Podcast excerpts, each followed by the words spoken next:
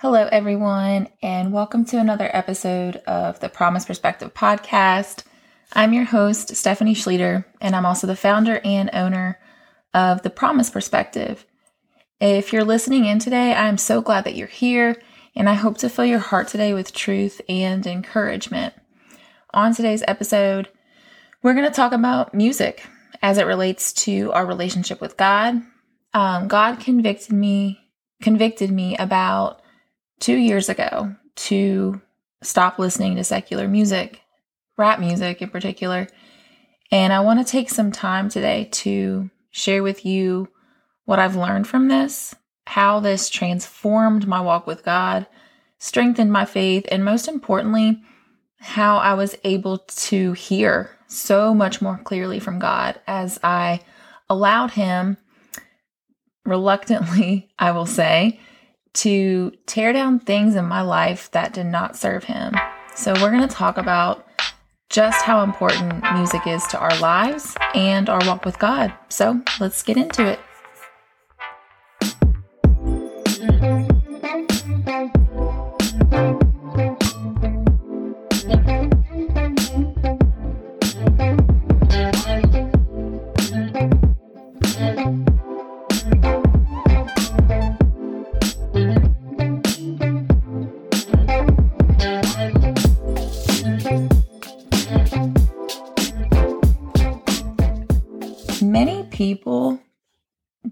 Know how important music is to our relationship with God. Like, I love music, and your girl has always loved rap music. I've listened to it my entire life. Fun fact actually, I was the neighborhood plug for burning CDs. Remember when we had CD players? And putting playlists together for my friends. Rap music is what I always worked out to. Other people might say they love country or rock and roll or pop. In fact, I was thinking about it as I was getting this episode ready, but I don't think it's possible for anyone to not love music. I mean, right? Like it's impossible. Is there anyone out there, let me know, that just doesn't like music? like no, I really don't think it's possible. And my goal with this podcast is this, well, this ep- episode in particular is not to tell you that you're a horrible person for listening to secular rap or secular music. I'm not here to tell you that. I'm just here to give you some truth and to testify about how music impacts our lives a lot more than we think. We inherently love music because it's part of our design as spiritual beings, as children of God. The music we listen to is so much more spiritual than we think. And the first reason for this is because God used songs and instruments as a way to worship Him.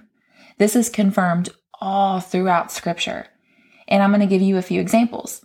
Okay. Um, Psalm 150 chapters 1 through 5 say, Praise the Lord, praise God in his sanctuary, praise him in his mighty heavens, praise him for his acts of power, praise him for his surpassing greatness, praise him with the sounding of the trumpet, praise him with the harp and lyre. I think that's how you say it, lyre, lyre. Praise him with timbrel and dancing, praise him with the strings and pipe Praise him with the clash of cymbals. Praise him with resounding cymbals. Colossians 3:16 says, "Let the message of Christ dwell among you richly as you teach and admonish one another with all wisdom through psalms, hymns, and songs from the Spirit, singing to God with gratitude in your hearts." Amos chapter 6 verse 5 says, "You strum away on your harps like David and improvise on musical instruments. Second Chronicles chapter 5 verse 13 says, "The trumpeters and musicians joined in unison to give praise and thanks to the Lord, accompanied by trumpets, cymbals, and other instruments. The singer the singers raised their voices in praise to the Lord and sang, "He is good; his love endures forever." I could go on and on. Music is biblical. Why did people sing so much in the Bible? Because worshiping God through music not only helps to remind us of his faithfulness, but it's a spiritual act that uses our praises to God so that he can go to war for you, for us. Literally, there's so much spiritual power in music. And we hear people talk about the power of prayer all the time, right? But the power of praise and worship is just as important to talk about too. So, what does praise mean? It simply means to give thanks to God. Praise is our way of confirming and declaring who God is. And praise can be done in prayer and through music. Music is from God, music is spiritual. I'm not going to lie, worship in service, in church service, used to be my least favorite part about church. I was that person, like, let's just hurry up and get to the message. but now it's my favorite part.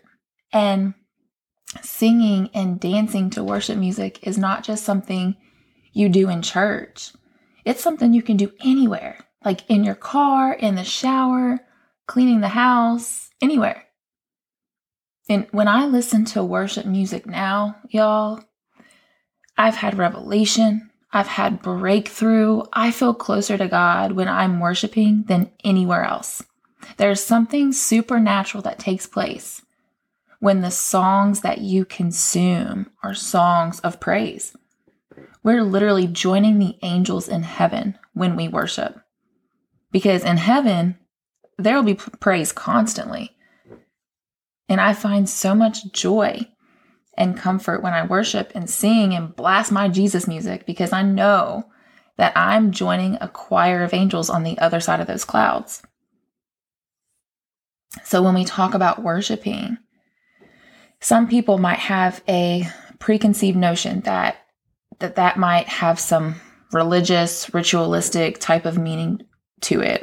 But I don't want you to think of religion when you think of the word worship.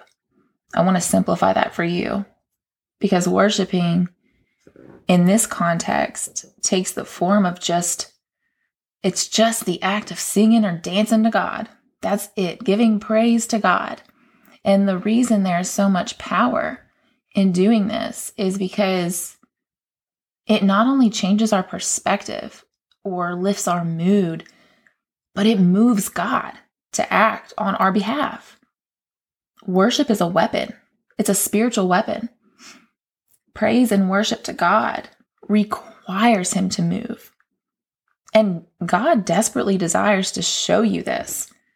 Second Chronicles, um, it recaptures the kingship of King Jehoshaphat of Judah as he and his people were, they were at this time they were being closed in on by an army of different tribes who were coming to seize the land. So, what did those people do? They prayed, and it says in chapter 20 that King Jehoshaphat appointed people to sing and give praise as they confronted these armed forces, as they confronted their enemies. And it says that the moment they began their shouts and praises, the Lord set an ambush against these armies and they were defeated. The people didn't have to lift their swords, they just lifted their voices. Like God truly does fight for us. And another example in the book of Joshua, God told Joshua that he was handing the city of Jericho, the king and its soldiers, over to the Israelites. But the barrier here was that there was a fortified wall around this city that was incapable of being penetrated, incapable of being brought down. And God told Joshua to march around the city walls for six days. And on the seventh day, to march around the city and blow the trumpets. In Joshua chapter 6, verse 20 says that the troops shouted and the trumpets sounded. And when they heard the blast of the trumpet, the troops gave a great shout and the wall collapsed. You know, maybe there's a barrier you're walking around right now that you can't seem to move. And I just want to encourage you don't stop on day two, day three, day six. Keep praising God in the middle of your storm. Like, don't stop and just watch what He does.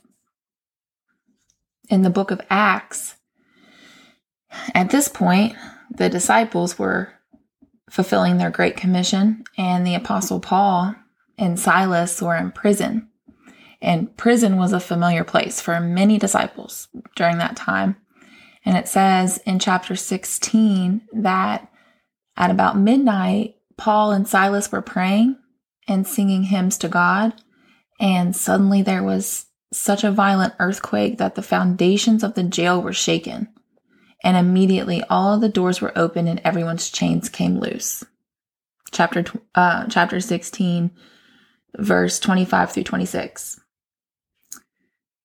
I mean, I just gave you three examples, but do you see how worship is our weapon? Breakthrough is always a result of praise. And God hasn't changed. He's still the same. It's it's so much more than just a song or just music. And the first time that I experienced the power of worship music was when I was going through my reconstructive bowel surgeries and at that time I was still listening to secular music, but I started incorporating worship music on my playlist. And like I said, I was still listening to that rap music, but something was changing in my heart as I was choosing to praise God in the middle of my storm. It was infectious almost. It was it was changing me and several months later that's when God laid a heavy conviction on my heart to com- completely stop listening to it to secular music. And I was mad, y'all. I thought, well, pff, this is impossible. How am I going to stop listening to my rap music? It like I'm I'm a gym rat too. I love working out. I love lifting weights and I was like this is, this is the only thing that pushes me in the gym. Like I need my music. Ugh, I was I was so bummed. But God kept convicting me on it and he was persistent. I started feeling like, I don't know, like I started to feel like going along to all the cuss words and the perversion in the music that I was listening to. I started to feel like wrong. It's like a kid that's doing something they shouldn't be doing and they look over at their parents and their parents are already looking at them like, I told you you shouldn't be doing that. but in the most loving way possible. So I told God, I was like, okay, but if I stop listening to this stuff, I'm going to need you to help me find some music. And let me tell you something God put some of the dopest Christian rappers in front of me. I keep coming across new artists all the time. And I'm not trying to boast. I'm I'm boasting in the Lord right now, but I have the most fire Christian rap worship playlist, y'all. Praise God. He came through. And I've got a side A and a side B because I love my Christian rap. And then I love to tone it down sometimes and listen to my my old school gospel. I like both. But like it's just been a complete 180 because like blasting my Jesus music is my favorite part of the day now. And I can only speak from personal experience, but God has given me breakthroughs, not just in my circumstances, but one of the first things I noticed once I started to cut that mu- that type of music out of my out of my life was that I was hearing from God a lot better. And that's not really something I can explain. It's only something that can be experienced. But by far, it has revolutionized my relationship with him. It's that's been the greatest change that has come from removing secular music from my phone. And I I know God wants to speak to each of us. But I had so much static coming through my headphones by listening to music that did not honor him that I couldn't hear from him.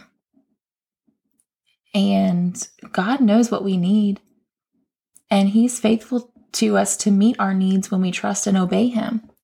Obedience is not comfortable, but when we trust God, we we can rest assured that anything that he wants to tear down in our lives is so that he can sanctify us and build us up to to be more like him and think more like him and hear from him. I can hear from him so much more clearly and it's doing this has helped me turn from a lot of sin in my life. There has just been so many benefits. And the reason I'm talking about it is because I want to encourage my brothers and sisters to also cut the secular crap out of their lives too. And like I said, this message isn't to condemn anyone, but there has been a complete transformation from this. And it's something that it has been put on my heart for a long time to talk about. I've kind of just been waiting for the right opportunity because this is something that I want everyone to experience for themselves. So if there's if there is spiritual power in the music that we listen to that worships God, then it's also just as important to talk about the spiritual power of listening to music that does not honor God. And the definition of secular is I probably should have told this told you this before, but the definition of secular secular is any attitudes, activities, or other things that have no spiritual basis. So, in other words, and to put it simply, the things of this world are either from God or not from God. There's no straddling the fence. It's either good or evil, it's black or white. There's no gray areas. So, as we talk about things in a spiritual sense, especially music, we are either worshiping God or worshiping the enemy, Satan. If it doesn't honor God, then it's not from God. And if it's not from God, it's evil, it's demonic. And those are some words that we really need to normalize as part of our, our vocabulary because we can't sugarcoat it. We can't cover sin with grace and call it okay. Because the thing about a relationship with God is that it's not just about consuming the word. Jesus says, I am the bread of life. Yes. Amen. Feeding on the word is like feeding our faith, right? But it's also about what you're feeding your mind through what you watch, what you listen to. And the enemy knows how powerful music is too. And if you didn't if you didn't know, Lucifer was one of the fallen angels. Yeah, but he was beautiful. Lucifer could sing. There are multiple verses throughout scripture, Isaiah, Ezekiel, Job, that indicate that Lucifer, Satan, was literally a walking, talking minister of music. Isaiah says in chapter 14, verse 11, talking about Lucifer, that your splendor has been brought down to Sheol, talking about his fall from heaven, along with the music of your harps. And it goes on to say in verse 12, How you have fallen from heaven, O morning star, son of the dawn. One of the translations for Lucifer is morning star.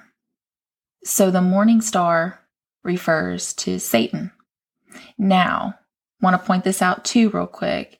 In Revelation chapter 22, verse 16, Jesus is identified as the morning star. So it's also important to understand the context that this is applied to because we have to understand that Satan is a Christ wannabe, not just a wannabe, but he got kicked out of heaven because he wanted to be above God, which is just not possible. So when scripture talks about the morning star, it is by no means equating Satan to Jesus. Because as you can see in, um, I forget if it's First Peter or Second Peter, but um, it talks about how Satan is like a lion prowling around looking for someone to devour. And Jesus is also referred to as the Lion of Judah. So, like, when we talk about the lion, scripture indicates Lucifer as a lion, he indicates him as a star. Scripture also indicates Jesus as a lion and as a star, but we have to understand that Satan wanted to be God. So that's how we have to look at those scriptures and that text is that it's not equating him as being equal to, but we're trying to point out that Satan wants to be just like Christ. But the thing is, God made Lucifer very special because he made him a, a very beautiful, bright, musically gifted angel. In Job, it says in Job chapter 38, verse 7, that when the morning stars sang together, all the sons of God shouted for joy. So, in analyzing all of these scriptures, we know that Satan was heavily endowed with musical abilities. And since Lucifer is a created being, he was originally created with instruments to provide beautiful music for none other than the glorification of God. Lucifer, being the most authoritative and superior superior angel that he was, at best, was we can assume that he was probably the angel of music. So the point of sharing this with you is so that you can see that theologically speaking, Satan has a connection with and a direct influence on music. This is like undisputably clear, especially in this day. and I'm I'm not going to get into the satanic symbolism and the perverse lyrics of the music we hear today. I don't need to explain how much this music does not honor God. A lot of it is blasphemous. It's disturbing. It glorifies violence, sex, drugs, pride, when you truly listen to the words, you you can't deny that it's heavily influenced by Satan. And not all secular music is inherently evil, but some music most definitely comes from evil sources. No matter how pleasing it might sound or how much we resonate with it, all music is designed for influence. And we know that the devil masquerades as an angel of light. That's Second Corinthians. So music music serves two purposes. And like I said, as believers, we we should really see things in black and white, good and evil. And music either glorifies God or it doesn't. And we know that up until Satan's rebellion, music was initially created for the glorification of God. We know that biblically, praise and songs and worship were designed to honor God and cause God to move and go to war for us on our behalf. And what Satan has done with music in today's world, it goes so much deeper than what I can explain in a podcast episode. So when I hear that secular music now and people are going to think I'm exaggerating when I say this, but that's okay. I literally feel I feel like I'm worshiping the devil and slapping God in the face if I sing and dance to something that is offensive to God. So, as I said in the beginning, I just wanted to give you some truth about music and the root and purpose of it. It is a very, very powerful tool, both for God and for the enemy. And my purpose in sharing this with you is to let you know that there is transformation that will happen in your life when you when you begin to fill your head and your heart with music that glorifies God. I never in a million years thought I would say that, but I have to talk about it because it truly has revolutionized my walk with God.